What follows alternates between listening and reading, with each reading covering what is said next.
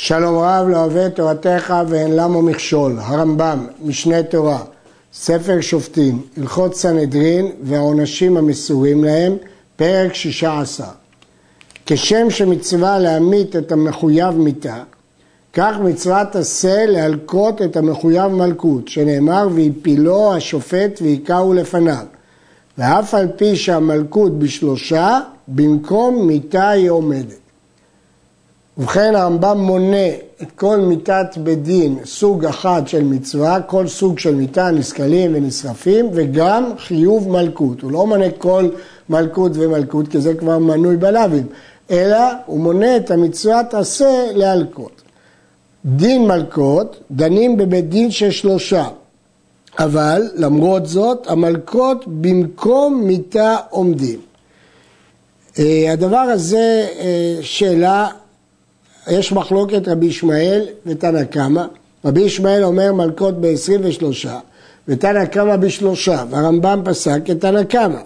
אז אם כן יש לשאול, כיוון שהוא פסק כשלושה, לשם מה הוא אומר שבמקום מיתה היא עומדת? הרי רבא מנמק את דברי רבי ישמעאל, למה צריך 23? כי במקום מיתה היא עומדת. אבל אם הרמב"ם פסק שזה בשלושה, אז אם כן מדוע הוא אומר במקום מיתה עומדת? למה היא נפקא מינה היא? אומר הכסף משנה, נפקא מינה לדינים אחרים, למשל, שצריך מומחים, ודינים אחרים שצריך סמוכים, ועוד הלכות שבמקום מיתה היא עומדת, למרות שלעניין שלושה זה רק בשלושה. מלקים בזמן הזה בכל מקום מן התורה, בפני שלושה סמוכים. מלקים גם בחוץ לארץ, גם בארץ, גם בפני הבית, גם בזמן הזה, אבל צריך סמוכים, אבל לא בפני אדיוטות. אם אין סמוכים, אי אפשר להלקות. וכיוון שבזמן הזה אין סמוכים, וכל מלכויות שמלקים דייני חוץ אל הארץ בכל מקום אינה אלא מכת מרדות, כיוון שהם לא סמוכים. כיוון שהם לא סמוכים זה לא מלקות, אלא זה מכת מרדות. אין אדם לוקה, אלא בעדים והתראה. אמרנו שמלקות במקום מיתה עומד. כיוון שמלכות במקום מיתה צריך עדים והתראה כמו במיתה. ובודקים העדים בדרישה וחקירה כדרך שעושים בדיני נפשות. הנה עוד נפקא מינה מזה שמלכות במקום מיתה היא עומדת, אמנם בשלושה, אבל כיוון שזה במקום מיתה צריך דרישה וחקירה. עבר על לאו שניתק לעשה, כלומר לאו שמתקנים אותו באמצעות עשה, והתרו בו ואמרו לו לא תעשה דבר זה, שאם תעשה ולא תקיים עשה שבו, תלקה. הרי אם הוא יעבור על הלאו, אבל עדיין יש לו אפשרות לקיים את העשה, אז איך אפשר להטרות בו? צריך שההתראה תכלול שני דברים. א', אתה עובר עכשיו על הלא תעשה, אבל תדע שאם לא תתקן על ידי העשה, תלקה. לכאורה זה התראת ספק, כי זה ספק אם הוא יתקן, ספק אם לא יתקן. אף על פי שההתראה בספק היא שאם יקיים ייפטר. לא ברור שיהיה לו מלכות, למרות שהוא עבר על הלאו, הוא יכול לתקן. למשל, הוא לקח אם על הבנים, הוא יכול לשלח את האם. התראת ספק, התראה היא. כן הרמב"ם פוסק שהתראת ספק שמה התראה. יש פה קושי, כי הלשון של הרמב"ם, שאם לא קיים מעשה הרי זה לא כן. זה כדעת מי שאומר, שרק אם הוא יקיים את העשה הוא ייפטר מהמלכות. כל עוד הוא לא קיים, אז הוא לוקה. אבל יש דעה שנייה, ביטלו ולא ביטלו, שרב אם הוא מבטל את העשה, או אם העשה בטל, כלומר שאין אפשרות יותר לתקן, רק אז הוא לוקה. והרמב"ם כאן מצד אחד נקט לשון קימו ולא קימו, מצד שני הוא נקט לשון של התראת ספק. המשנה דנה בדבר, אה, הנוטל אם על הבנים, רבי יהודה אומר לוקה ואינו משלח, חכמים אומרים משלח ואינו לוקה. רבי יוחנן סובר ביטלו ולא ביטלו. כלומר, שלא לוקים עד שיבטל את העשה, והתראת ספק שמה התראה. אז לכאורה, הביטוי התראת ספק שמה התראה הוא לרבי יוחנן, שצריך לבטל את העשה. מצד שני, הרמב"ם מתבטא פה בביטוי קיימו ולא קיימו. כלומר, שמספיק שהוא עבר ולא קיים. אומר הכסף משנה, מוכרחים לומר שמה שהרמב"ם כותב פה ולא קיימו, לא קיים, הכוונה ביטל, לא רק שלא קיים, כמו שאין אפשרות לקיים. ועדיין הדברים צריכים עיון, והרבה שיטות נאמרו בדברי הרמב"ם הללו. עבר עבירה שיש בה מלכות ומיתת בית דין כאחת, כגון ששחט אותו ואת בנו, שזה מלכות, לעבודה זרה, שזה חיוב מיתת בית דין. אם יתרו בו למיתה, סולקלים אותו ואינו לוקה, שהרי נתחייב בדין גדול מזה, כי אם בדרבא מיניה, הוא חייב מיתה, אז ודאי שהוא לא לוקה. ואם יתרו בו למלכות בלבד, אז הוא לא חייב מיתה, כיוון שהוא לא חייב מיתה, הוא לוקה. ההלכה היא כדי רשעתו, משום רשעה אחת אתה מחייבו, ואי אתה מחייבו בשתי רשעיות. לכן כשהוא חייב מיתה, לא נותנים לו גם מלכות. אבל אם לא יתרו בו למיתה, אז נותנים לו מלכות. יש דיונים באחרונים, האם הביטוי כדי רשעתו, רשעה אחת ולא שתי רשעיות, מקביל להלכה הידועה של קים ליה בדרבא מיניה. אינו צריך שני עדים למלכות אלא בשעת מעשה. אבל האיסור עצמו בעד אחד יוחזק. כיצד? אמר עד אחד, חלב כליות הוא זה. כלאי הכרם הם פירות הללו. גרושה או זונה היא אישה זו.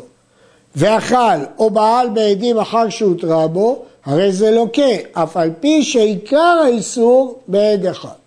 כלומר, יש שני עדים שהוא עבר על האיסור, אבל מי אומר שהדבר הזה איסור? מי אומר שזה חלב? מי אומר שהאישה הזאת אסורה? מי אומר שהפירות כלאיים? אפילו שעד אחד אמר. כבר האיסור הוחזק. ואז אם יש שני עדים שהוא עבר עליו, הוא לוקה. זה חידוש שנקרא האיסור בעד אחד יוחזק. כי עד אחד נאמן באיסורים. אז עד אחד נאמן לקבוע שזה איסור. אחר כך כדי לעבור על האיסור ולהעניש אותו, פה צריך שני עדים שהוא עבר על האיסור.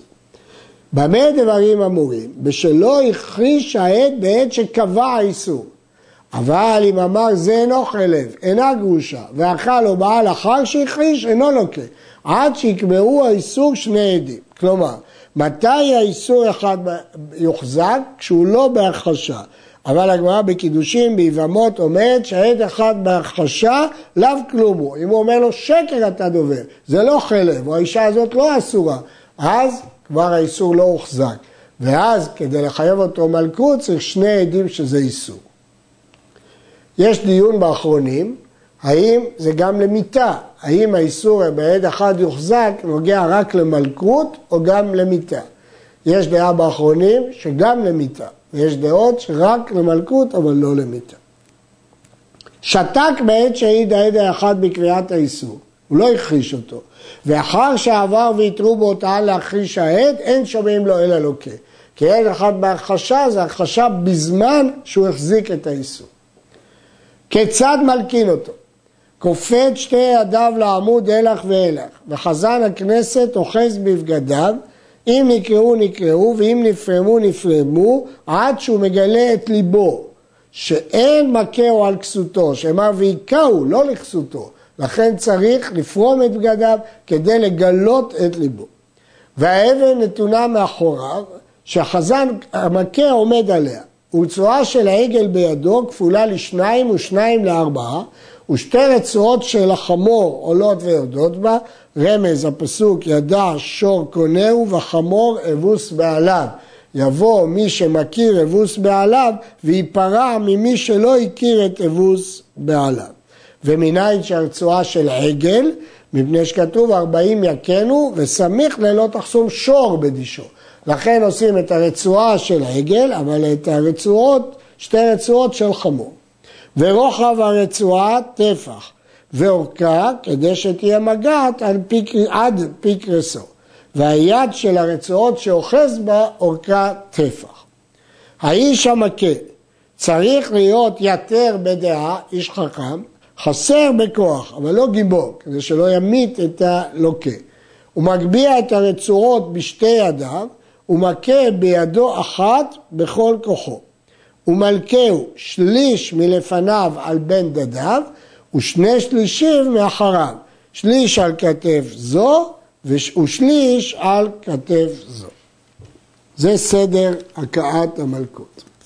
זה המוכה אינו עומד ולא יושב, אלא מוטה, שנאמר, והפילו השופט, והיכהו לפניו. צריך שהוא יהיה מוטה, והפילו השופט. שיהיו עיניו של השופט בו, לא שיהיה מביט בדבר אחר, לפניו, הוא צריך להסתכל בו. והיכהו, לשון יחיד, מכד שאין מלכין שניים כאחד. הגדול שבדיינים קורא כל זמן שזה לוקה, זה לשון המשנה, אם לא תשמור לעשות ויפלא השם את מכותיך, הוא מתכוון לגמור הפסוקים עם המלכות. צריך לצמצם כדי שיגמור את הפסוק עם המלכות. ואם לא גמר, ויש עוד מכות, חוזר לתחילת המקרא וקורא וחוזר עד שתיגמר ההקאה. והשני שבדיינים מונה, והשלישי אומר לחזן, הכה, הכה. כל זמן שהוא מכה, על פיו הוא מכה. הוא לא יכול להכות על דעת עצמו, אלא על פי הדיין השלישי שאומר הכה. הדברים הללו שלמדנו אה, נלמדים מהפסוקים, כתוב אין מעמידים חזנים אלא חסרי כוח ויתרי מדע, ובספרי כתוב שיהיו עיניו בו ואין מלכים שניים כאחד. מת תחת ידו, פטור. אם תוך כדי המכות הוא מת, הוא פטור. ואם הוסיף רצועה אחת על העומד ומת, הרי החזן גולה. אם הוא הוסיף רצועה אחת יותר ממה שהוא היה צריך להלקות, המלכה גולה. ואם לא מת, הרי החזן עובר על מצוות לא תעשה, שנאמר, לא יוסיף. הרי הוא הוסיף לו מכה, וכיוון שהוסיף לו מכה, הוא לוקה. הוא עבר על לא תעשה, שנאמר לא יוסיף. והוא הדין לכל מכה את חברו שהוא בלא תעשה. ומה עם זה שנתנה תורה רשות להכותו? ציווה כתוב שלא להכתו יתר על רשעו, קל וחומר לשאר כל אדם. לפיכך כל המכה את חברו, אפילו היכה עבד, הכיה שאין בה שווה פרוטה, לא כן. מלכות כי הוא עבר עליו, שלא תוסיף. אבל אם יש בה שווה פרוטה, הואיל והוא חייב לשלם ממון, אין אדם לוקה ומשלם, כמו שביארנו בכמה מקומות, כבר למדנו שכל המשלם אינו לוקה. ולכן אם ההכאה שווה פרוטה, הוא משלם ולא לוקה. ואם הוא היכה הוא שווה פרוטה ויותר. והמוכה אומר ילקה, ואני לא חופץ בתשלומים, לא שומעים לו, אלא משלם ואינו לוקה. עד כאן.